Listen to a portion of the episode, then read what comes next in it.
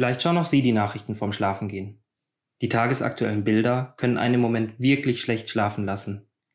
Die Karawane der LKWs mit den vielen Corona-Toten in Norditalien, überfüllte Intensivstationen in Frankreich und Spanien und, auch wenn der Matheunterricht schon etwas zurückliegt, weiß wohl spätestens jetzt jeder, was exponentielles Wachstum bedeutet.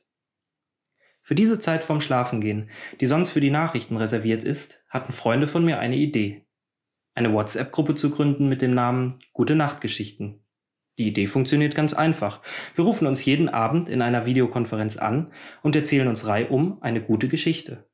Mal eine lustige, mal eine Geschichte, von der man gar nicht mehr wusste, dass man sie vor Jahren geschrieben hatte. Mal wird das Gedicht hervorgekramt, das in Schulzeiten geschrieben wurde. Es wird viel gelacht, manchmal bis nach Mitternacht. Ich merke, dass es mir gut tut, den Tag so zu beenden. Keiner von uns verschließt dabei die Augen vor der Realität, bildlich gesprochen, vor der Realität der Nacht, die uns umgibt.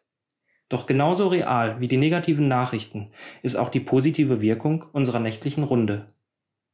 Als Christinnen und Christen können wir darauf vertrauen, dass in allen Krisengeschichten eine Geschichte durchklingt.